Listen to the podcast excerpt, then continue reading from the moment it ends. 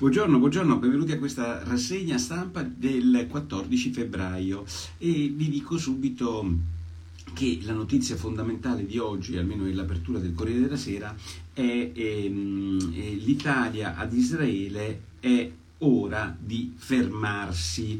Eh, ieri c'è stato un, un accordo bipartisan, cioè come si suol dire un accordo, vi leggo le cronache dei giornali di oggi, tra il Partito Democratico e la Meloni, si sono sentiti la Schlein e la Meloni, per eh, far sì che passasse un ordine del giorno, oggi lo scrive Mattia Feltri, un ordine del giorno servono a zero, però ovviamente sono un, un atto politico, quindi non bisogna sottovalutare gli atti politici. In questo ordine del giorno c'è scritto che eh, l'Italia eh, si impegna, si impegna l'Italia a eh, far di tutto perché vengano liberati gli ostaggi, e che sono centotrenta ancora nelle mani degli assassini, e che ehm, Israele ehm, la smetta eh, di ehm, condurre la sua operazione a Gaza.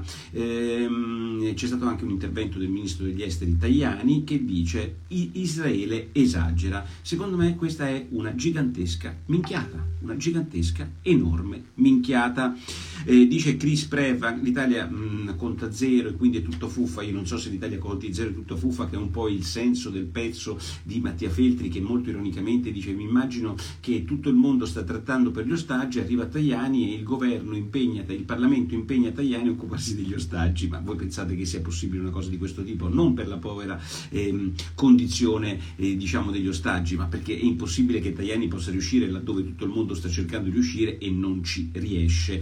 Però il punto è che questa eh, operazione diciamo di eh, Eh, politica, che nasce da un ordine del giorno presentato dal Partito Democratico, in quest'ordine del giorno, attraverso la mediazione della telefonata con la Meloni, la Meloni inserisce anche, grazie a Marco per il badge, la, la Meloni riesce a far inserire che si mettano in considerazione, prima della questione del cessate il fuoco, anche la questione degli ostaggi, che è la questione fondamentale, perché non bisogna mai dimenticare che dietro a questa storia ci sono centotrenta persone che sono sono state prese insieme ad altre cento dalle loro case senza aver fatto un cazzo se non quella di essere ebrei che vivevano in Israele, e portate e deportate a Gaza e tenute a Gaza in covi di terroristi con la complicità di chi li tiene in quelle case, chiaro?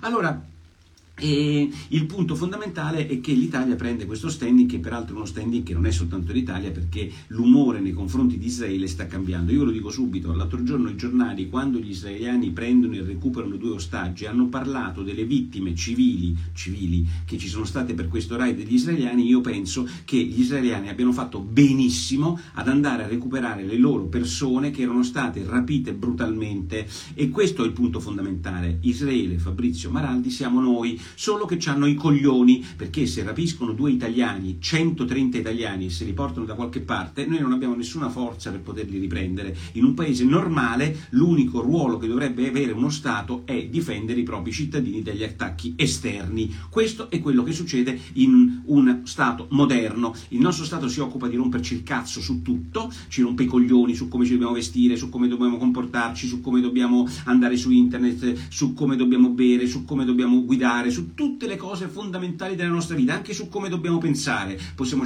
dire certe cose, non possiamo dirne altre, ma non eh, lo Stato si occupa della nostra sicurezza con le forze armate, con le forze di sicurezza che noi paghiamo con le nostre tasse. Io sogno uno Stato che si occupi della mia sicurezza, posto che io pago le tasse perché si occupi della mia sicurezza. In questo caso, voglio dire, la pippa è un po' lunga, però il principio è quello che io leggo.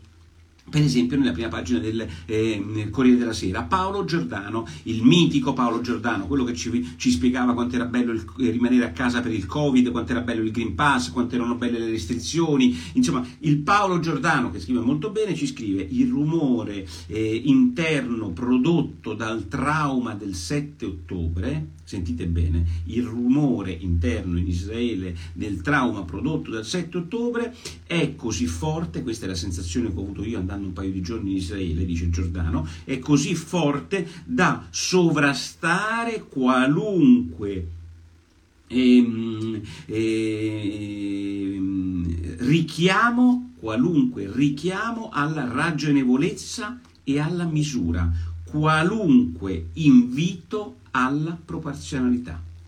cioè sulla prima pagina del Corriere della Sera, sostanzialmente scritto in un italiano molto buono, quello di Paolo Giordano, innegabilmente si sostiene che gli israeliani eh, sono completamente obnubilati dal loro eh, sette ottobre, cioè dal momento in cui gli hanno violentato le donne, uccisi i bambini, ehm, rapito trecentocinquanta persone, queste cose qui li ha resi poco ragionevoli. Ragazzi, li ha resi poco ragionevoli, ha fatto sì che gli israeliani facessero quello che devono fare, un attacco nei confronti dei terroristi che li hanno distrutti, perché se fosse stato per i Paolo Giordano ehm, E, e aspetta che qua ringrazio Lorenzo Della Vedova, grazie per la tua traduzione, se fosse stato per il Paolo Giordano, per i nostri commentatori, per tutti quelli che eh, scrivono sui giornali, tutti quelli che vogliono giustamente la pace, Israele non avrebbe dovuto fare un cazzo, cioè mi avete preso milletrecento persone, affidiamoci all'ONU perché ci ridiano i nostri eh, connazionali, all'ONU della minchia, la stessa ONU che fa le proprie sedi pagate da noi contribuenti, dove sotto le quali ci sono i covi di Hamas, la stessa ONU che paga i libri di testo in cui ci si dice dal fiume al mare, cioè Israele non esiste. Secondo loro chi cazzo doveva aiutare gli israeliani? Chi? Babbo Natale? È una cosa che mi fa impazzire, il rumore eh, interno prodotto dal trauma del sette ottobre, il rumore interno, ma di che cazzo stiamo parlando? Io vorrei, vorrei che voi ragionaste per un attimo che cosa hanno fatto gli americani dopo l'undici settembre, dopo l'undici settembre, tutto il mondo con loro e ancora noi ricordiamo l'undici settembre. Qua invece c'è il rumore di fondo perché Israele, perché sono gli ebrei che ci stanno un po' sui coglioni, è chiaro, no? Cessate il...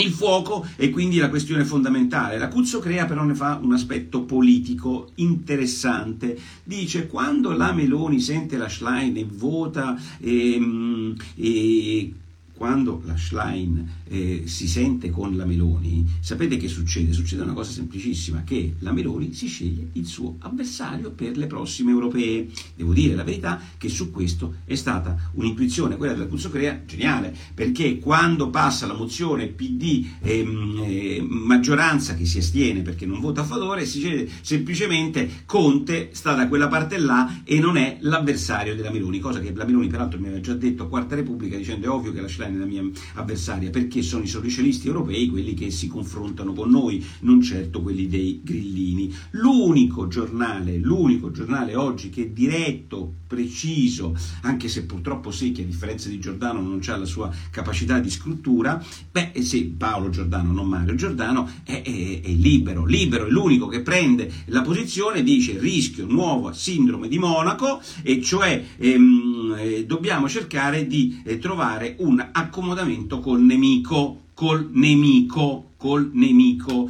che è il nemico ehm, eh, assassino.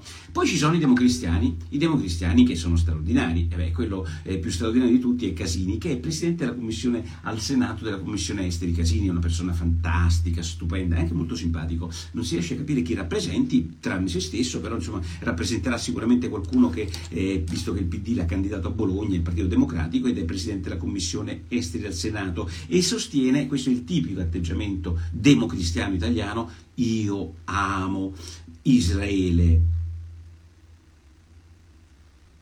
ma dissento dalle politiche di Netanyahu che ha gravissime responsabilità.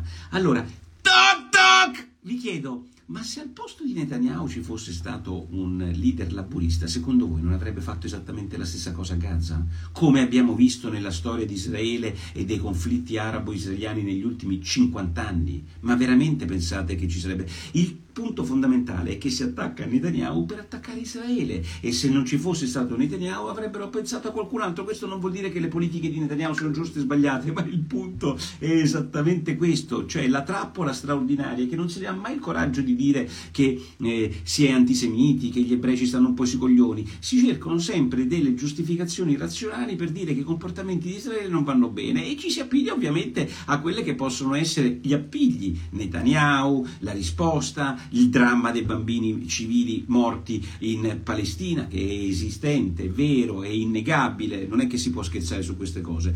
E mh, il nostro Presidente della Commissione Esteri, il nostro Presidente della Commissione Esteri poi dice una cosa che se l'avesse detta un eh, pericoloso sovversivo noi avremmo detto, eh ma come ti permetti? Se l'avesse detto un grillino d'Antana avrebbero detto ma l'irresponsabilità della politica. Oggi il nostro Presidente della Commissione al Senato, l'uomo che era candidato con il consenso di tutti alla Presidenza della Repubblica, dice se vince Trump ci sarà un, fu- un futuro di terrore.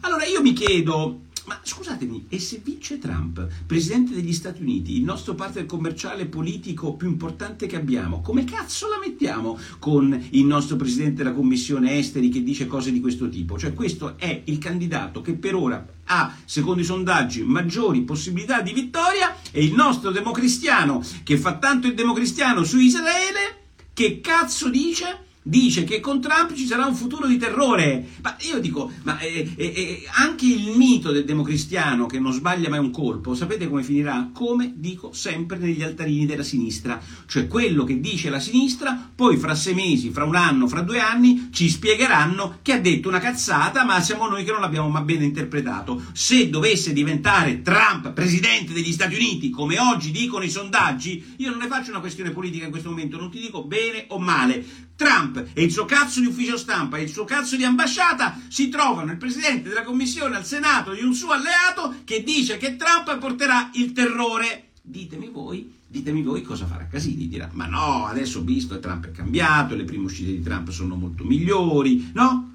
Ma come cazzo si fa? Ma sei Presidente della Commissione, mitico Casini, sei un democristiano? Allora, fai il democristiano fino in fondo, non rompere i coglioni, quello vince e tu vorresti fare il Presidente della Repubblica con Trump Presidente degli Stati Uniti. Ma è una cazzata fino a... L'altra cosa che mi fa impazzire sono le manifestazioni, in cui uno va a fare le manifestazioni, viene corcato dalla polizia e poi dice, cazzo, la polizia è cattiva. E questo è il tipico racconto delle manifestazioni fatte dal Manifesto. Oggi l'ho trovata, ho, ho letto tutte le ricostruzioni della manifestazione che è stata fatta a Napoli, perché a Napoli cosa si fa? Siccome la gente non c'è un cazzo da fare dalla mattina alla sera, vede Ghali che va a Sanremo e dice genocidio, dicendo una stronzata, perché questo non è un genocidio, possono esagerare, può essere un proporzionale, c'è alcuni di voi che dicono che deve smetterla, c'è Casini che la pensa come cazzo gli pare, ma dire genocidio a quello che fanno gli israeliani mi sembra un po' too much, lo dicono i facinorosi. Però Ghali dice questa cosa in prima serata a Sanremo, poi il giorno dopo arriva la Venier che oggi si scusa, non so che cazzo si deve scusare a fare, e dice eh, insomma genocidio, però parliamoci anche eh, del fatto che ci sono degli ostaggi e che quello che è successo il sette ottobre. Intanto Gianfranco, grazie per la tua donazione. E, allora cosa succede? Ci sono questi che non c'hanno un cazzo da fare, siccome c'è Ghali che ha detto questa cosa e qualcuno ha criticato Ghali, cioè se tu dici una cosa di questo tipo ci può essere qualcuno che ti critichi o no? No, è incriticabile Ghali. Vanno davanti alla sede della RAI di Napoli e, in, e ci sono i poliziotti che cercano di evitare che entrino nella sede ehm, della... Mm, Eh, come si dice della, della, de, della RAI, e allora eh, ci sono i poliziotti. Allora io leggo la cronaca del Corriere della Sera, non del Manifesto. Sostanzialmente i manifestanti sono stati menati dai poliziotti, gente ferita, foto col sangue, centri sociali a terra, ehm, tutti quanti eh, i, i, i poveri manifestanti pestati da questi carabinieri, da questi poliziotti che sono delle merde. Questo è il racconto del Corriere della Sera. Vado su tutti gli altri giornali, da Repubblica, tutti gli altri, e succede una cosa diversa. C'erano i poliziotti, c'erano i manifestanti, i manifestanti hanno spinto, perché ovviamente la pressione della piazza li spinge contro la cancellata, e chiunque abbia partecipato a una manifestazione, giornalista, non, non, non dico eh, un, un manifestante, quando c'è una, eh, una situazione di pericolo, o perché la polizia sta eh, eh, eh, andando in un posto dove non deve andare, o perché, i polizi- o perché i manifestanti stanno andando in un posto dove non deve andare, si fanno queste cosiddette manovre di alleggerimento, cioè i poliziotti cercano di spingere dall'altra parte le persone con i metodi con cui si fanno queste cose. Questa è stata una manovra di alleggerimento, né più né meno. In questa manovra di alleggerimento, peraltro, ci sono dei poliziotti che sono stati feriti e che non sono citati dal Corriere della Sera, o sono citati così en passant. C'è il sindacato dei poliziotti che non conta un cazzo, perché contano le attrici, i Cobas, i centri sociali, ma gli unici sindacati che non contano un cazzo per la sinistra sono quelli dei poliziotti, perché se c'è scritto sindacato e poliziotto sei una merda, se c'è scritto sindacato e artista sei sempre quello che va a difendere la libertà del paese. Questi poliziotti menati con dieci giorni di prognosi eccetera non valgono nulla, stavano lì a fare il loro lavoro chiamati dalla questura. E che cosa scrive oggi il Corriere della Sera subito nelle prime righe? Pazzesco, veramente leggo questa roba e dico vabbè, ma, ma non è possibile, ma chi hanno mandato a seguire questa roba? E Fulvio Bufi, mi sembra si chiama, la polizia è partita subito con i manganelli che fanno male e spaccano. Ringrazio il giornalista del Corriere della Sera che mi spiega che i manganelli fanno male e spaccano. È una cronaca, eh? Non è un editoriale. Nella cronaca del Corriere della Sera scopro che la polizia è partita subito con i manganelli, perché questi erano dei torturatori, questi poliziotti sono cattivi. E, i manganelli eh, quindi fanno male e spaccano. Il eh, manganellato, eh, eh, aspettate, cosa, il, eh, cos'è che dicono? Eh, eh, una dichiarazione di uno che è stato, um, che era lì, dice eh, è il nuovo stile adottato dalle questure. Questo è il nuovo stile adottato dalle questure. Avete capito il percorso logico?